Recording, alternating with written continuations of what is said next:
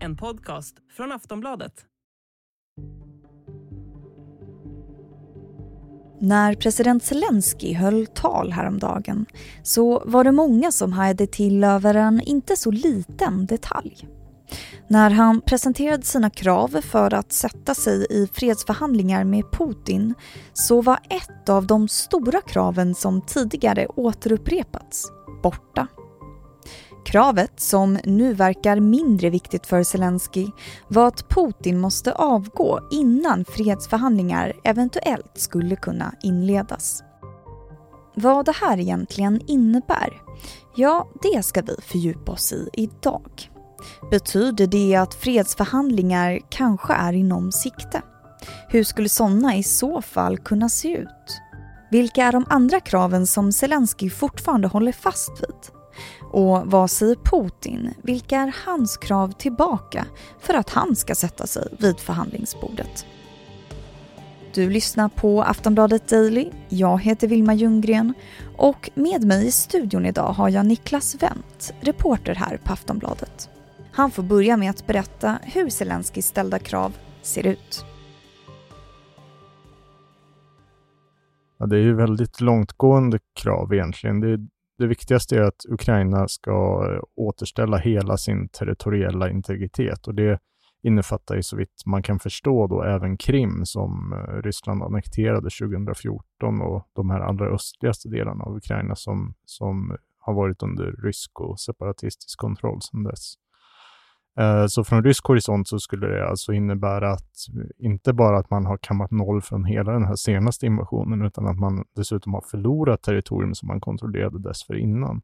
Så det blir en, skulle vara en extremt besk karamell att, att svälja och det är bara det första kravet. Då. Eh, uh, Zelensky nämnde också att eh, man vill att Ryssland ska betala för alla skador som det här kriget har orsakat och att alla ryska krigsbrottslingar ska ställas inför rätta. Samt eh, att man vill ha någon typ av garantier för att något sånt här inte händer igen. Och i det här talet så var det ju någonting som var nytt. Eh, vad var det? Ja, det nya var väl egentligen vad han inte sa då. Förut så har han ju sagt att det är liksom inte lönt att föra fredssamtal så länge Putin är president. Men det nämnde han inte nu. Det, det skulle man ju kunna tolka som att, att han har släppt det kravet. Och det kravet att han har krävt tidigare att Putin måste avgå, eh, har det varit en stor bromskloss eller?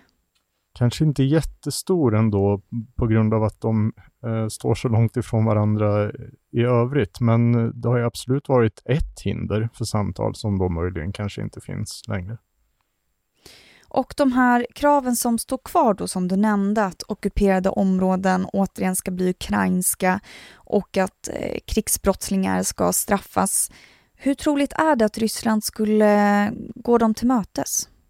Det är inte troligt alls som det ser ut nu. Ryssland har ju skiftat sina mål med kriget lite löpande, som man har kunnat se utifrån sedan invasionen började, i takt med hur verkligheten har förändrats då på slagfältet. Så det är egentligen ganska svårt att se vad Ryssland skulle se som ett acceptabelt slut på kriget överhuvudtaget.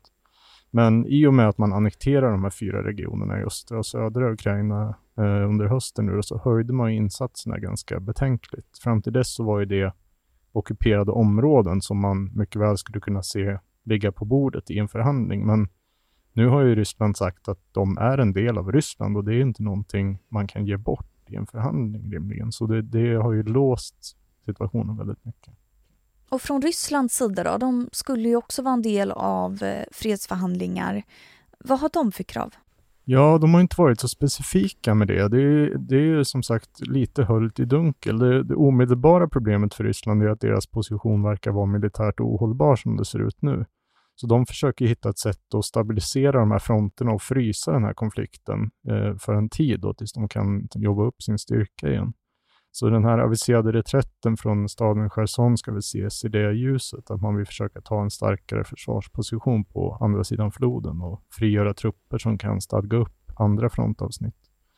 Och det är väl möjligt att de skulle vara beredda att avsluta konflikten nu om de får behålla de områden de har tagit hittills. Så de kanske lugn och ro kan rusta upp och, och återkomma i ett nytt krig, så att säga, när de, när de känner sig starkare. Men, men hittills vet man inte. Ryssland upprepar bara att de är beredda att sätta sig ner och prata, men det kan man nog mer förstå som ett försök då att utmåla Ukraina som den part som sätter käppar i hjulen. Då.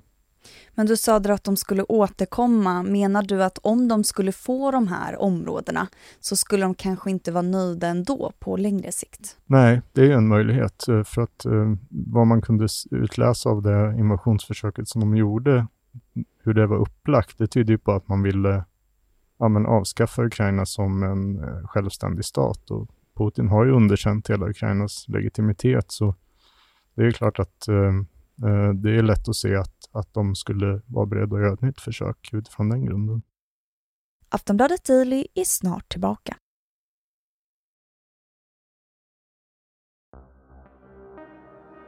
Det har snart gått nio månader sedan den bistra februaridagen då Ryssland invaderade Ukraina. Och ända sedan dess har folk haft åsikter om huruvida Ukraina borde närma sig fredsförhandlingar med Ryssland eller om man då ger upp och Rysslands beteende blir lika med legitimt. Zelensky själv har alltid varit noga med att hans krav för att ens närma sig förhandlingsbordet gäller. Så varför har han slopat kravet på Putins avgång just nu? Vi hör vad Niklas Wendt tror. Det tycks ju som att USA har tryckt på i den riktningen just för att man inte vill att det ska se ut som att det är Ukraina som saboterar chanserna till fred. Då. Så det sågs väl sannolikt som ett ja, onödigt krav som inte hade någon jättestor effekt, men som kunde ge ammunition till rysk propaganda. Då. Och att det kommer nu, beror det på att det är mellanårsval i USA? Ja, det är vissa som har sett ett samband mellan det där och det finns ju delar av det republikanska partiet som är mer skeptiska till det här stora och långtgående stödet som USA ger till Ukraina. Och det, det har väl sannolikt setts då som viktigt att inte ge den opinionen bränsle på något sätt, eller ge något som den kan ta fasta på. Om man pratar då om västs eh, eventuella krigströtthet, Eh, tror du att det skulle kunna göra att Zelenskyj till slut sätter sig ner vid förhandlingsbordet eftersom att man är så beroende av västs stöd? Ja, det är en av de saker som experter som jag pratar med pekar ut som en fara. Eh, just nu verkar ju båda sidor tro att de har mer att vinna på slagfältet än vid förhandlingsbordet och därför kommer kriget att fortsätta. Så vi måste ju hamna i ett läge där minst en sida av något skäl inte kan fortsätta strida. Och den förmågan kan ju kollapsa av en rad olika skäl. I Rysslands fall kan det vara att man inte får ihop tillräckligt med soldater eller inte hinner utbilda dem, att vapnen tar slut, att ekonomin kollapsar på grund av sanktionerna, att det blir motstånd och oroligheter i Ryssland, en kupp i kretsen runt Putin. Det är en mängd olika saker. Men i Ukrainas fall så är det hotet som är lättast att identifiera, det är just att stödet i väst ska svikta, eftersom man är så beroende av pengar och krigsmateriel från väst. Och får man inte det så blir det väldigt svårt att föra kriget till det mål som man politiskt och militärt har satt upp. Och då återstår kanske bara förhandlingar på ja, inte fördelaktiga villkor. Då.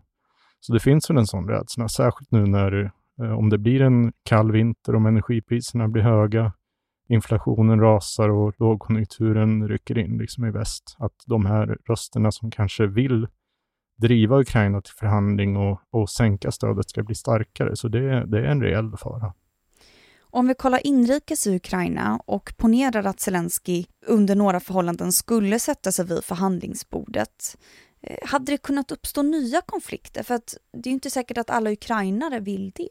Nej, så är det ju verkligen och det har också amerikanska myndighetskällor gett uttryck för att de, de uppfattar det som att motståndet i ukrainska folket har liksom blivit starkare under krigets gång eh, på grund av alla terrorbombningar och våldtäkter och mord och övergrepp som har förekommit från rysk sida. Så det, det verkar finnas inte någon stark vilja i, bland ukrainarna att, att sluta fred som det ser ut nu. Så att säga. Alltså det skulle ju göra väldigt svårt för Zelenskyj eller någon annan att, att sluta en ofördelaktig fred, även om han skulle vilja. Och om förhandlingar skulle inledas, hur skulle det se ut, tror du? Jag pratade med Per Ekman som är doktorand i statsvetenskap i Uppsala om det här häromdagen och han såg framför sig att Ukraina förmodligen skulle vilja ha med sig fler länder in i de här förhandlingarna så att man inte sitter ensam eh, med Putin eller någon rysk företrädare. Han nämnde det här eh, samtalen som har förts under Normandie-formatet tidigare, där Tyskland och Frankrike var med. Men det blir väl förmodligen samtal under översyn av någon typ av medlare då, som Turkiet har ju uttryckt att man vill spela den rollen tidigare. Och på kanske en medelhög nivå till att börja med. När eh, Ryssland och Ukraina pratade i, i våras och, och försökte förhandla om eldupphör och sådär, då skickade ju Ukraina försvarsministern och en av presidentens nära rådgivare. Så det, det blir väl någonting sånt kanske man kan tänka sig. Zelensky och Putin sätter sig inte ner från början. Vilka länder skulle Ukraina kunna ha med sig i ryggen då? Ja, det är väl något, några sådana europeiska länder som kan vara garanter på något sätt för, för ett fredsavtal, eller USA eller sådär. Och eh, det här kravet då som vi inledde med att prata om, eh, kravet på Putins avgång, att det är slopat från Zelenskys håll.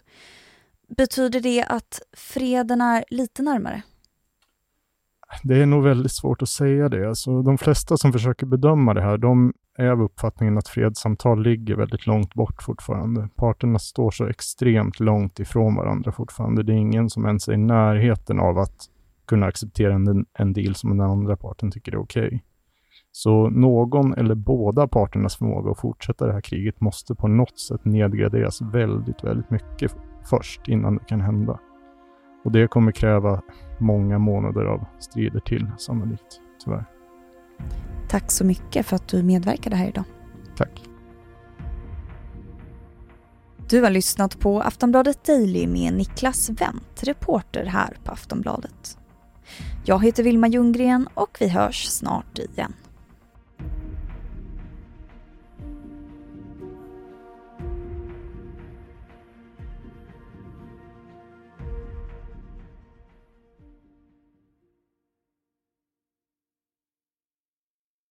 Du har lyssnat på en podcast från Aftonbladet. Ansvarig utgivare är Lena K Samuelsson.